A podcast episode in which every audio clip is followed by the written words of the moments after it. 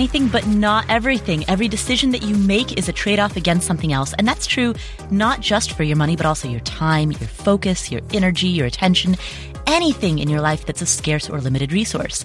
And I'm not saying that to promote a scarcity mindset. I believe in abundance. But that being said, you do have to make decisions, trade offs every single day. And so the question becomes twofold.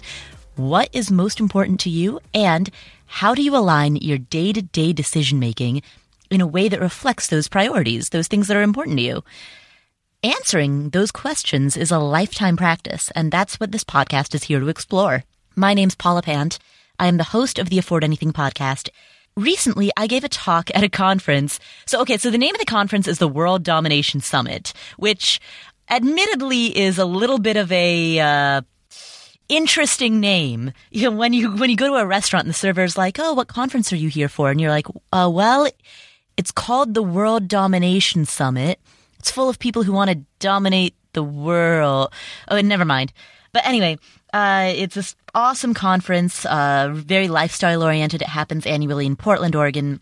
And I was invited to give a three hour long workshop on how to afford anything, which admittedly, the title of that talk is also kind of a large claim. How to afford anything. Like, okay, well, maybe next year I'll give the talk on how to fly and have an invisibility cloak. So today, in today's podcast episode, I want to share with you the presentation that I made. Here, of course, on this podcast, you'll get the audio version. If you want to see the slides, head to the show notes for this episode at affordanything.com slash episode 87, where you can get the slides for today's talk.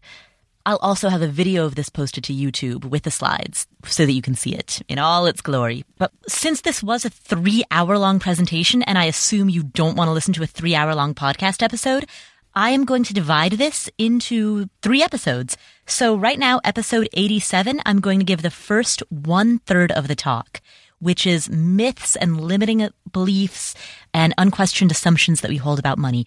Things that society teaches us about money that aren't necessarily true. So that's what we're going to cover today in episode 87. And that was the first one third of my talk. Two weeks from now, in episode 89, we're going to cover the middle portion of my talk, which are 11 illuminating questions about money and life. So I'm going to walk you through a series of questions that I want you to ask yourself that can help you figure out what is truly most important to you. And when I did this with the audience, uh, I got a some very surprising answers. People often surprised themselves with the answers that they came up with. So that is what's coming up in episode 89. And then finally, in episode 91, I'm going to go through the third portion of my talk, which are different frameworks around how to organize work and life as well as how to balance present with future so that you're not too cheap and not too spendy, and how to grow the gap between what you earn and what you spend. So that's what's coming up. That's episodes 87, episode 89, and episode 91, each one covering one hour of the three hour long presentation that I gave at the World Domination Summit. The episodes in between, the even numbered episodes, episodes 88 and episode 90, are, as always, the ones in which I answer questions that come from you, the listeners. So that's what's on the docket. Without any further delay, how to afford anything, but not everything. So, how many of you have said something like, I want to X? I want to finally quit my job.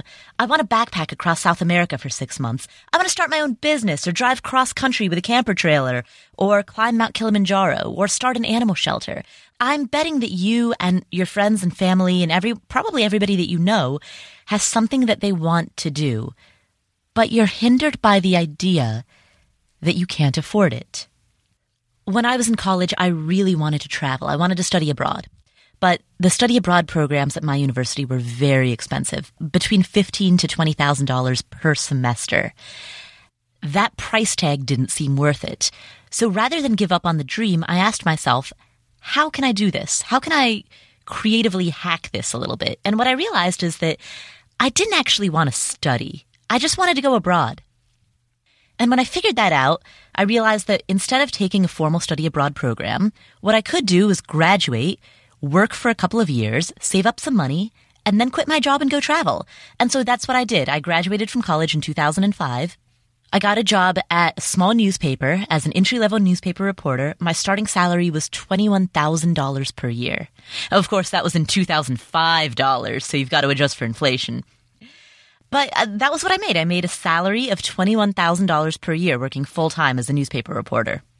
I started a side hustle as a freelance writer for various websites and magazines.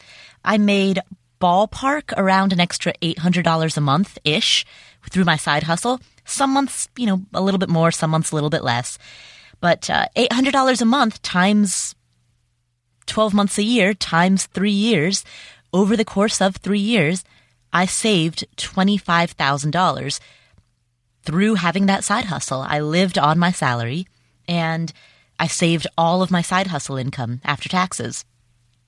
And so after three years of working at this very low paying job and having a side hustle that brought in an extra 800 a month, uh, I was able to quit my job. So in 2008, I quit my job.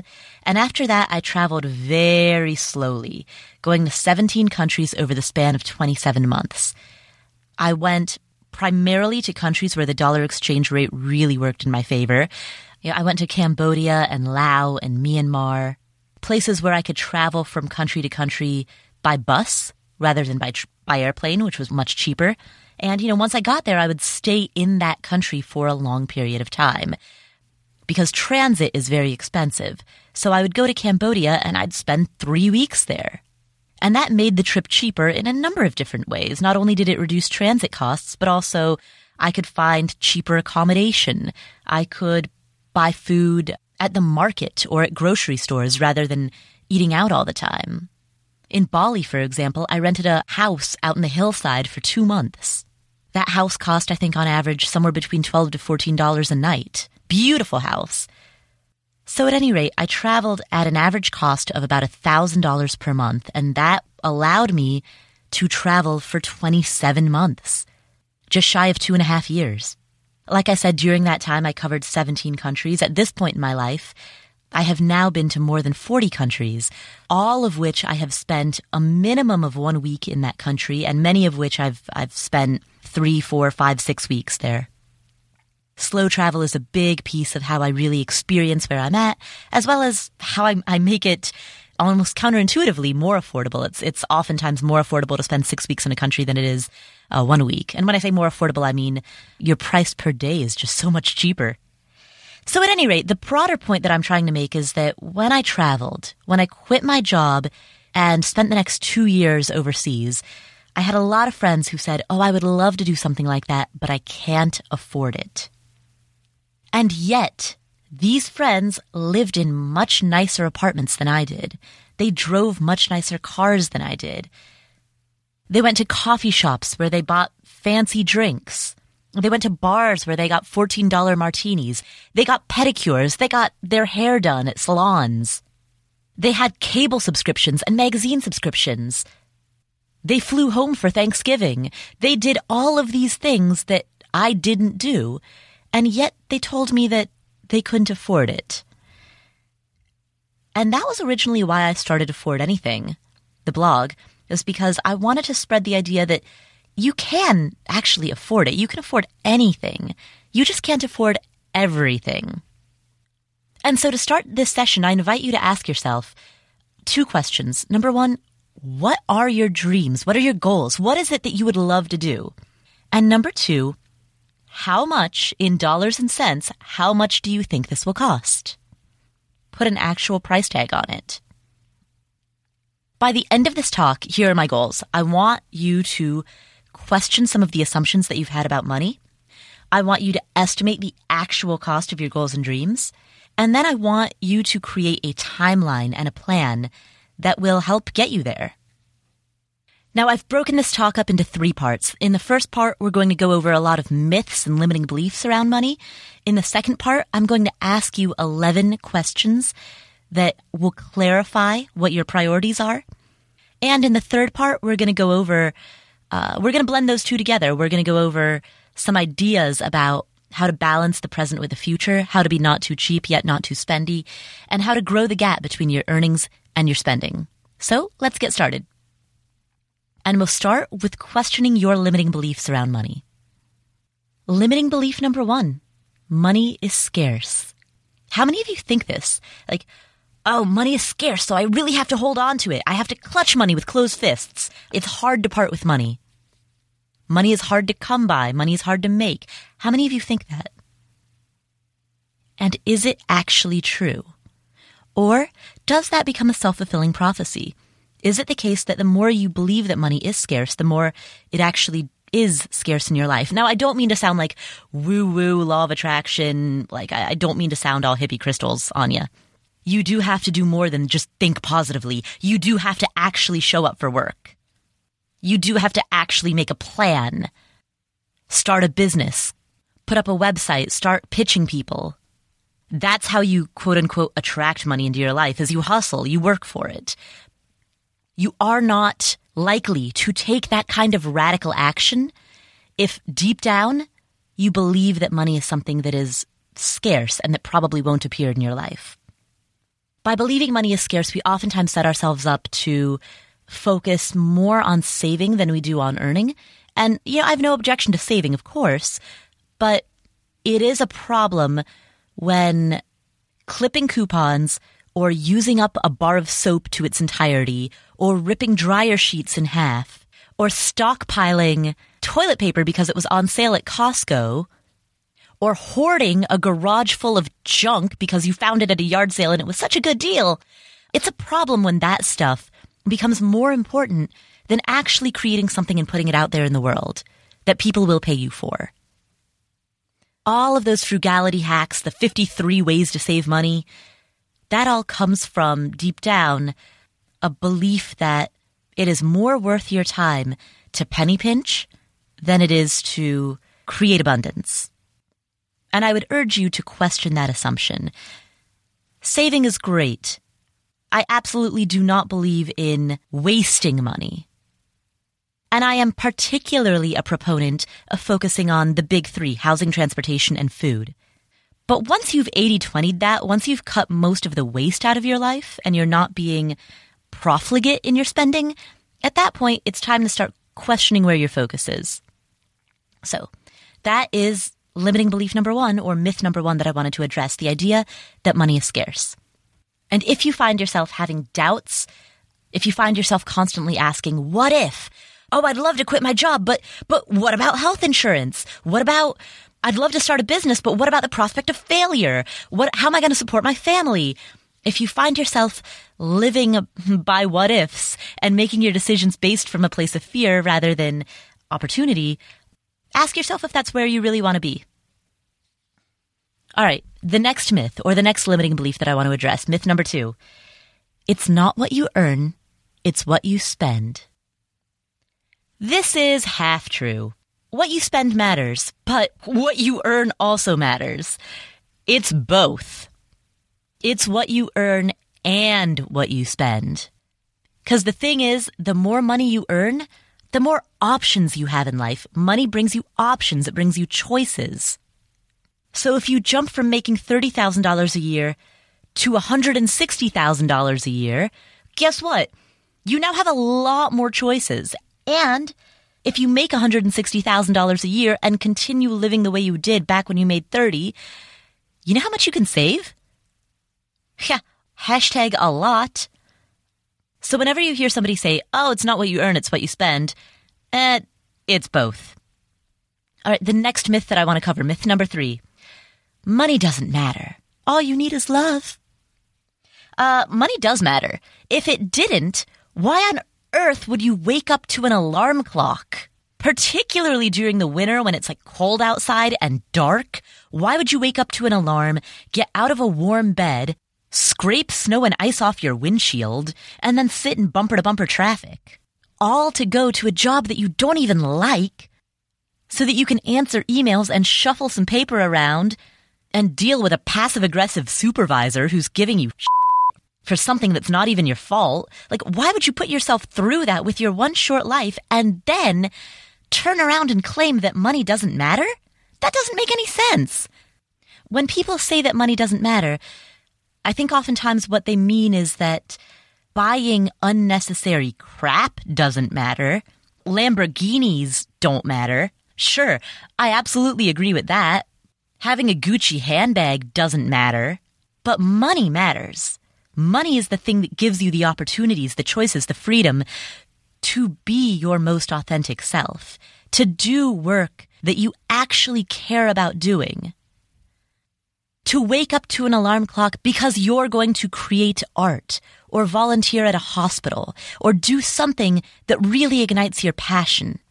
That's the ultimate reason to wake up to an alarm. That's the the reason that you hope that you wake up to an alarm is because you're doing something that is meaningful, something that's your calling, not something that you have to do so that you can keep the electricity on in your house. The thing is, until you reach financial independence, you will be trading time for money and time is your most valuable asset. Because your time is your life. And there's nothing that's more valuable than your life. So why would you trade the thing that matters most, the thing that is most valuable, which is your time? Why would you trade that for money and then claim that money doesn't matter? Clearly it matters. Otherwise you wouldn't trade your time away for it. The next myth that I want to address is that money is the root of all evil. So the actual quote, this comes from 1 Timothy chapter 6 verse 10. It says, For the love of money is the root of all evil. Money itself is not the root of all evil. Loving it too much is, in other words, greed is, but money itself is just a tool. It's like a hammer. You can use a hammer to build a house or torture a kitten. Regardless of how you use that hammer, the hammer itself is not evil. The hammer is just an inanimate object. It is the person wielding the hammer who chooses whether to use it for the benefit of society or for uncompassionate purposes. The thing is, money just amplifies who you already are. If you are already kind of an and then you get a bunch of money, now you're just an with money.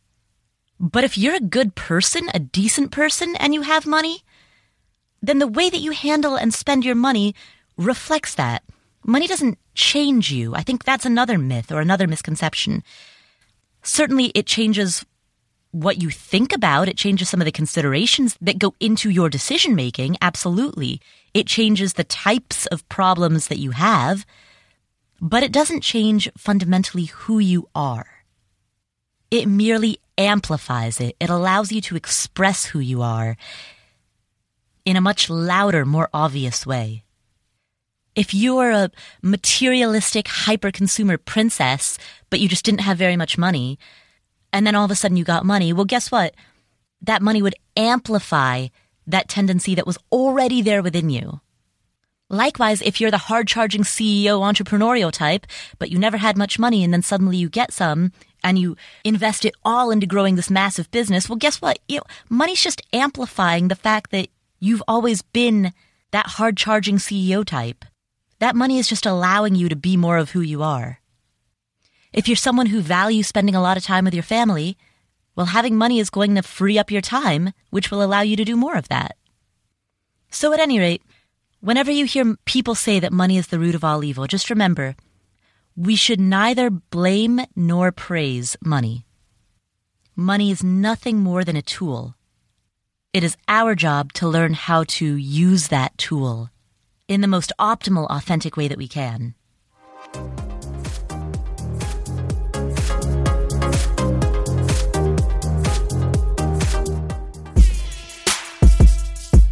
We'll come back to the episode in just a moment, but first, do you travel a lot? If you listen to this podcast, I assume you probably do. The luggage that you carry with you when you travel makes a big difference, right? Bad luggage can seriously be a downer on a trip. I am really happy that Away Travel has become a new sponsor of the show. Away Travel quite simply makes the perfect suitcase. Uh, it's been developed from hundreds of travel stories from friends and from seatmates, and it's designed for the way that people actually travel. The type of luggage that they make is thoughtful. Like, it's luggage with unbreakable shells. It has plenty of interior compartments. It has, this is my favorite part, built in USB chargers so you can charge your devices while you're in transit. and it uses really high quality materials. So the result is luggage that's beautifully functionally minimal. It's luggage that really helps you not have to think about your luggage. It's, it helps you be able to focus on your trip rather than constantly fight with your luggage. Give them a try by heading to awaytravel.com slash Paula. That's awaytravel, A-W-A-Y, travel, dot com slash Paula, P-A-U-L-A.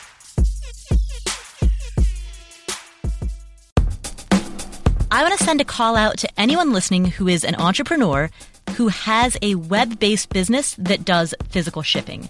If that's you, you are totally going to be excited to learn about ShipStation. ShipStation is a web based shipping solution for e commerce retailers, and it's designed to streamline the fulfillment process of your business. So if you sell any type of physical items and you're tired of always going down to the post office and managing all of that stuff, the ShipStation software offers a huge number of integrations that allow you to synchronize your business with the most popular sales channels, popular shopping carts, payment gateways, and mail carriers. And you get discounts on shipping as well, the same types of discounts that much larger businesses get access to. If you're curious to know more and you want to try it for free for two months, go to shipstation.com click on the part of the banner that says heard our ad and then just type in the offer code Paula. That will give you two free months. That's right, a two month free trial. ShipStation.com, that's S H I P station.com. Click on the little part that says heard our ad and type in the offer code Paula, P A U L A.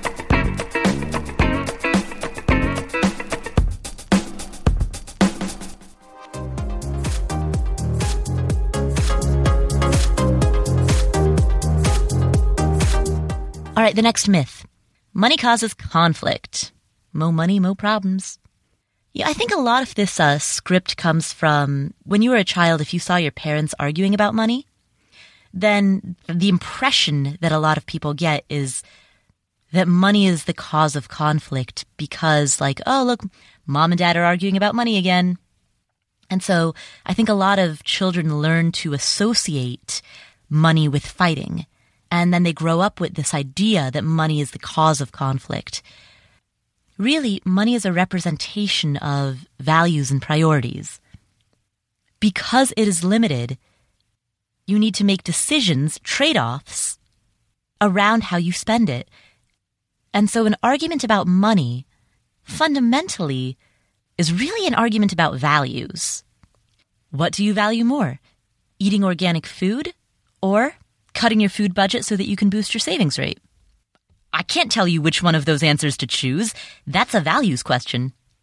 And so when you have two people, when you have a couple fighting about that, it's not the money they're fighting about. It's the priorities. Okay, the next myth. It's a shame we have to think about money so much. And for those of you who are longtime podcast listeners, you might remember me telling the story about the time that I was talking to somebody. He asked you know, I met a random person on the, literally on the street. I was having a conversation with a stranger on a sidewalk and he asked what I did for a living. And I said, Oh, I'm a blogger and podcaster. He said, What topic do you cover? And I said, Money. And he said, Oh, it's a shame we have to think about money so much. Really? Is it? Why? Why? What about money is shameful? Why is thinking about money shameful? What's behind that? This is sort of a rhetorical question. If you can resonate with that, or if you know somebody who can, if, if there's a part of you that thinks, oh yeah, it is a shame that we have to think about money so much, when instead we could be thinking about something that's more noble. I invite you to ask yourself where that idea comes from. Why is money shameful? Why is money not noble? Particularly given that it is a representation of our values, our opportunities, our time, our freedom, our choices, given that money is symbolic of all of those things, why do we feel negativity around it? Why do we feel shame around talking about it, thinking about it, admitting that we think about it all the time? I think about money all the freaking time. It's great. I love thinking about it. I love thinking about what it means, the meaningfulness of money. I love thinking about the opportunities that it presents. I love thinking about how to earn more of it. I love the game. I have to admit that's why I still actually struggle with the full quote for the love of money is the root of all evil. I'm like, ah, I do kind of love, I mean, I love thinking about it. If I didn't, I wouldn't host a blog and a podcast about it. If I didn't love writing about it and reading about it and thinking about it and talking about it all the time. It's a fascinating topic. But if you feel shame or embarrassment about the fact that you think about it, or if you know someone who does, well, rhetorical question here. I invite you to ask yourself, where's that coming from? Where's that negativity coming from? What assumptions are underneath that? Okay, the next myth. Rich people are scum. Wow. And this one, I mean, this one bothers me because oftentimes the people who say this are people who would agree with the statement that you should not judge a person based on their socioeconomic class. And yet, in the same breath, they will also say, Duh, rich people don't care. Rich people suck. I think part of this myth comes from a deep seated belief that the person who's saying that, the person who says, oh, rich people suck, believes deep down that they themselves will never be rich, nor will any of their friends or family. And so a reasonable coping mechanism is to otherize the wealthy, to otherize the rich to create an us versus them mindset. And as we know from history, us versus them mindsets are never positive for our society. That is not a mindset that we should ever encourage. And if you agree that it's wrong to judge people based on their socioeconomic class, well, guess what? That works both ways, or in all ways. That works in every direction. The next myth. The only way to make money is by taking advantage of others that life is a zero sum game. When one person wins, another person loses. That any money that you make, you've made off the backs of somebody else. That profits are evil, and that by owning a business and making profits, you are necessarily taking advantage of others. This is a myth, it's a limiting belief, it's, it's one that I struggle with. As a business owner, I, I struggle with guilt about making money. I wonder if I deserve it. I wonder if I'm worthy. I wonder if the other party is receiving adequate value to justify that compensation. And I have to constantly remind myself that this, this myth that the only way to make money is by taking advantage of others is absolutely false. The best way to make money is through win-win situations. Situations in which both parties are supremely happy with the transaction where one plus one is greater than two and the whole is greater than the sum of its parts. Because I specialize in one thing and the other party specializes in another or needs another. And so the exchange that we have benefits us both and we both walk away feeling as though we had made a great deal. You know, every time, uh, every time I put out a real estate income report, you know, those of you who uh, might be tuning in for the first time or who aren't familiar with this show or with me, I release on my blog, which is affordanything.com, I release the actual numbers from all of my rental property investments.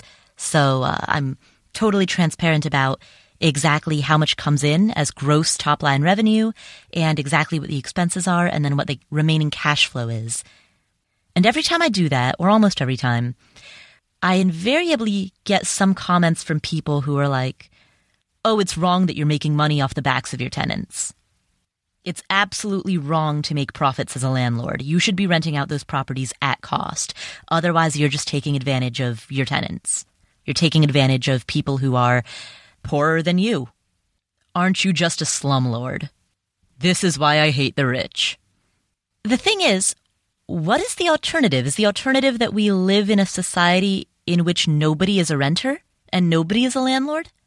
If that were the case, we would live in a society in which the only way to move would be by buying and selling a house. And so nobody would have any mobility. Is, is that what they're suggesting? Are they suggesting that we eradicate renting as an institution? Such that nobody could go to college or move to a new city for a new job or just move to a city just because they want to be in that city unless they knew somebody there that they could move in with? Is that the suggestion? Is that the proposal? Because that sounds like a far less mobile society. That's not one that I would want to live in. Or if that's not their proposal, then what exactly is their proposal? Is it that we all just stay in hotels? Or, or are hotels taking advantage of people who need short term housing in a city? And if hotels are okay, then what's the cutoff? Is it like 30 days? 60 days? You see what I'm getting at here. My tenants and I have an agreement. They need short term housing in increments of one to two years, and they want that housing to be renovated and maintained in a good condition.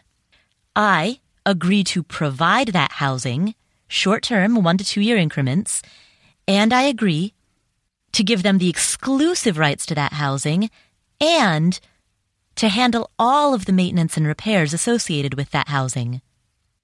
In return, they agree to pay me for that, as well as take reasonable care of the property. So we have an agreement. And that agreement works for both of us mutually. My tenants are getting what they need, which is a place to live that they enjoy and that's maintained in good condition. And I'm getting what I need, which is compensation for that.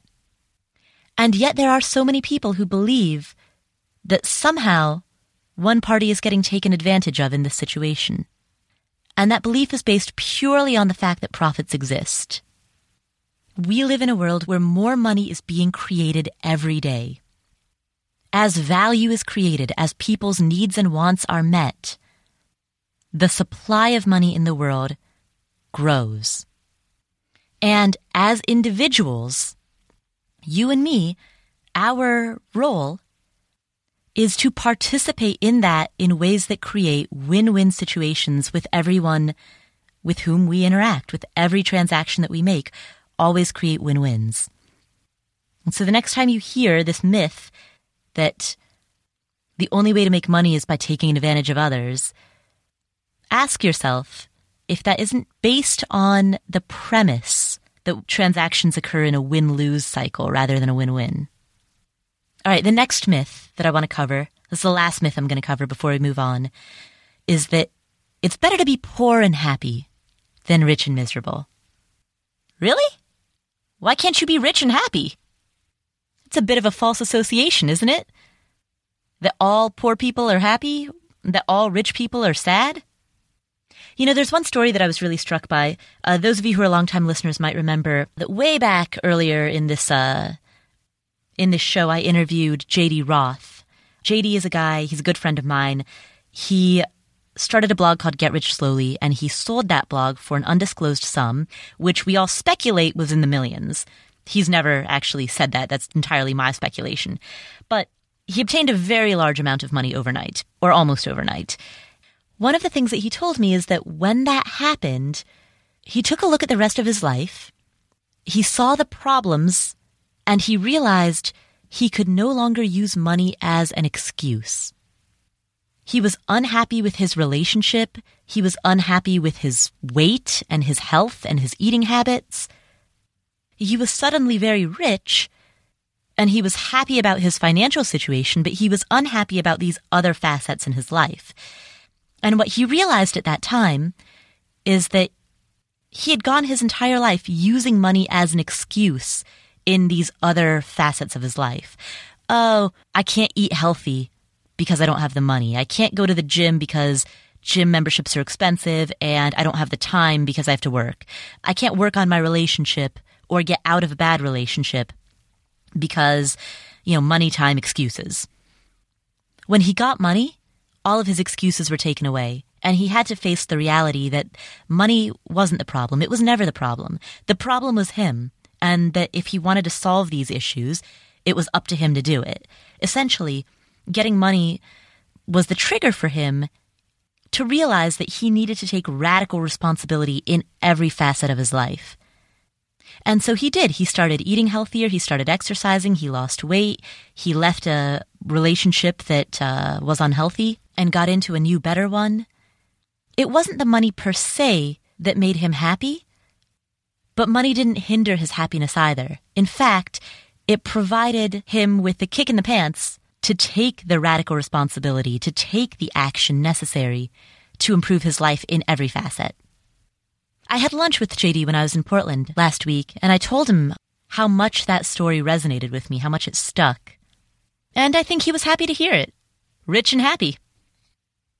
Now let's look at some of the studies between the correlation between money and happiness. There have been, of course, many studies, and as often happens in the world of research, there are studies with contradictory findings. Here's a, a small survey of some of what's been hypothesized. One recent study that was done in 2015 defined happiness as a reduction in negative emotions.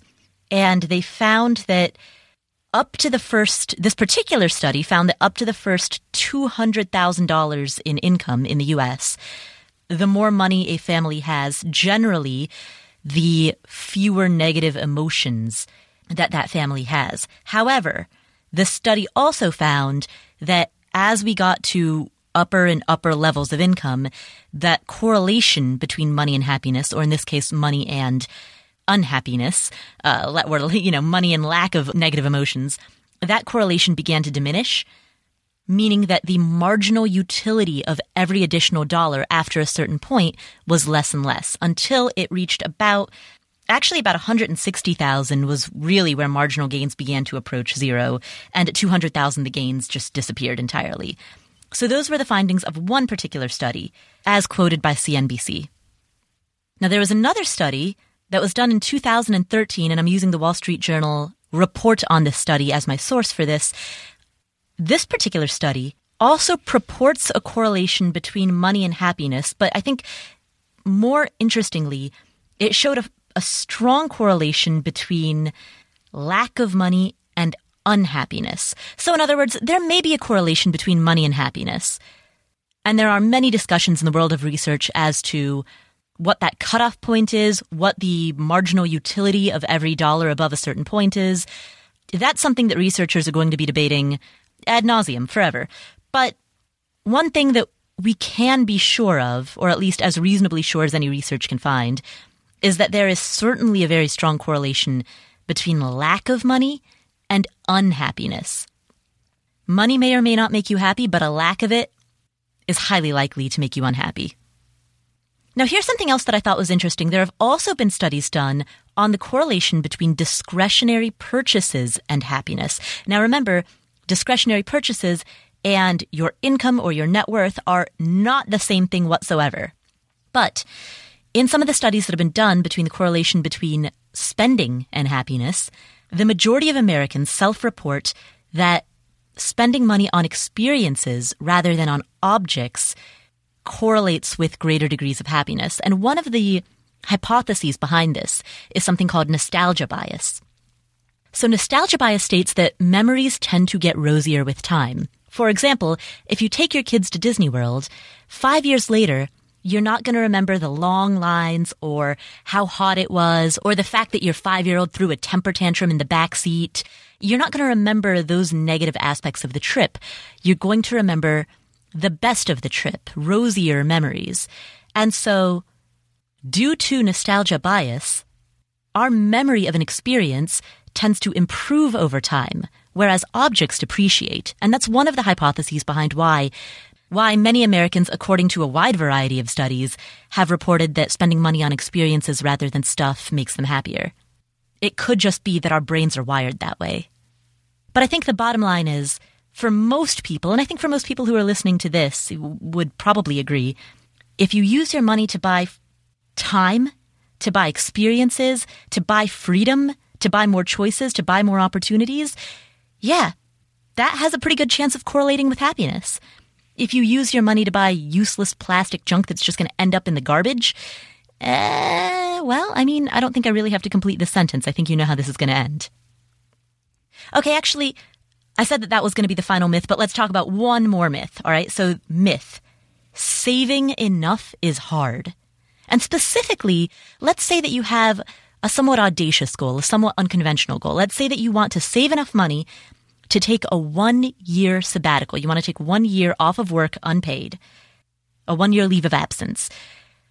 Saving enough for that on its face may seem to be hard. How on earth could you save enough money to cover one year's worth of living expenses?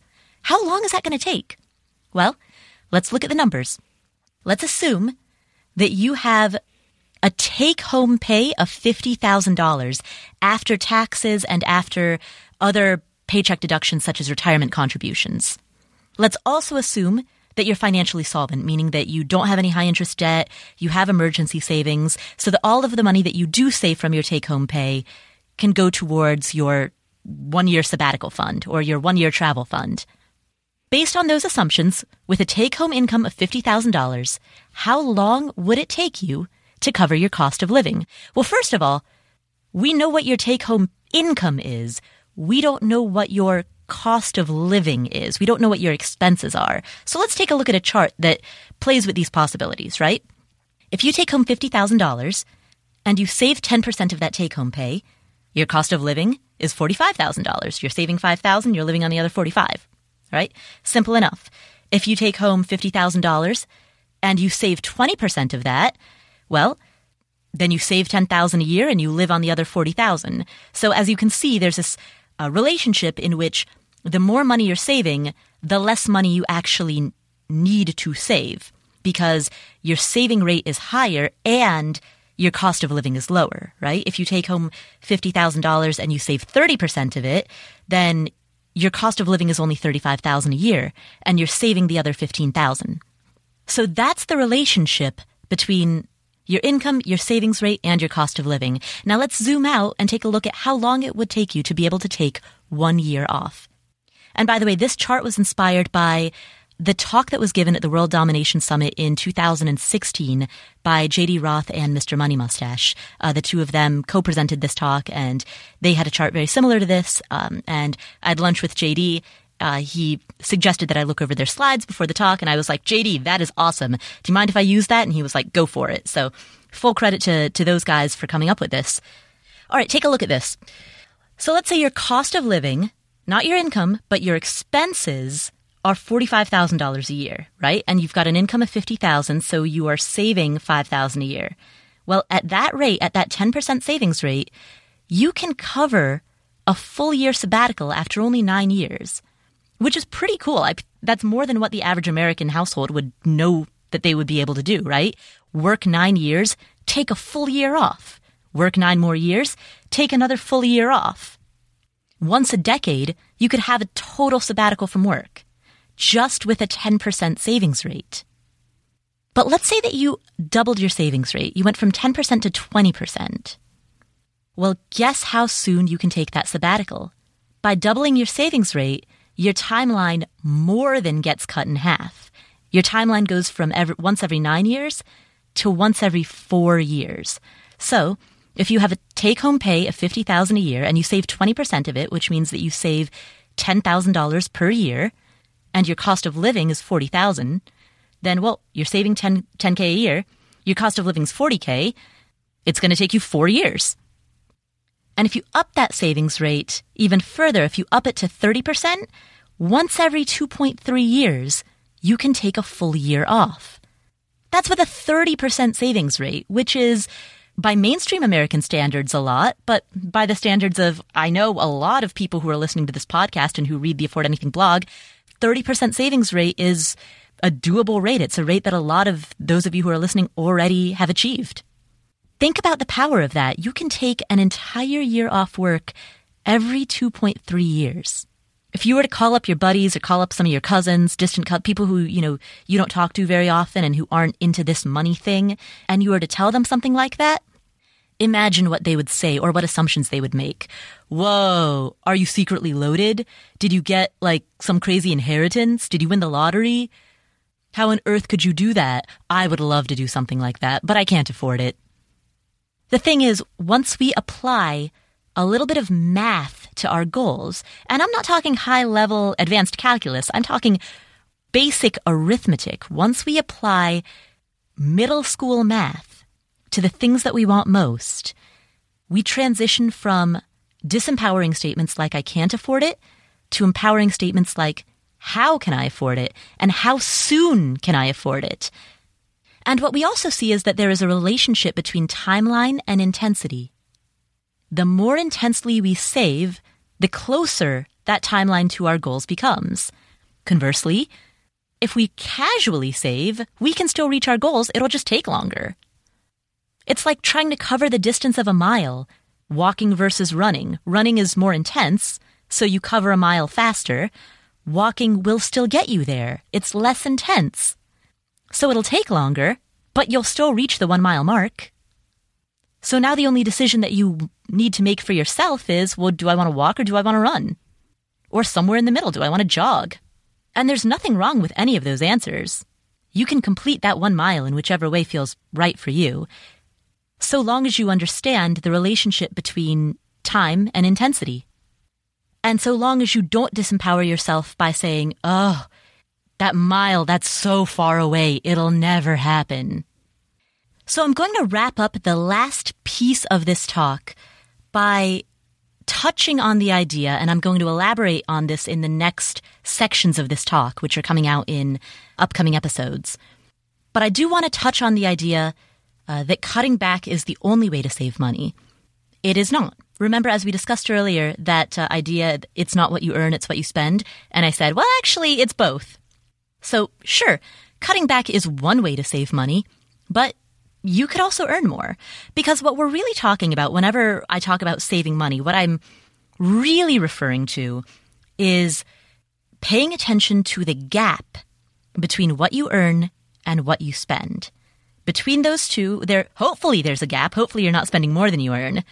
So between your earning and your spending, there is some sort of a gap.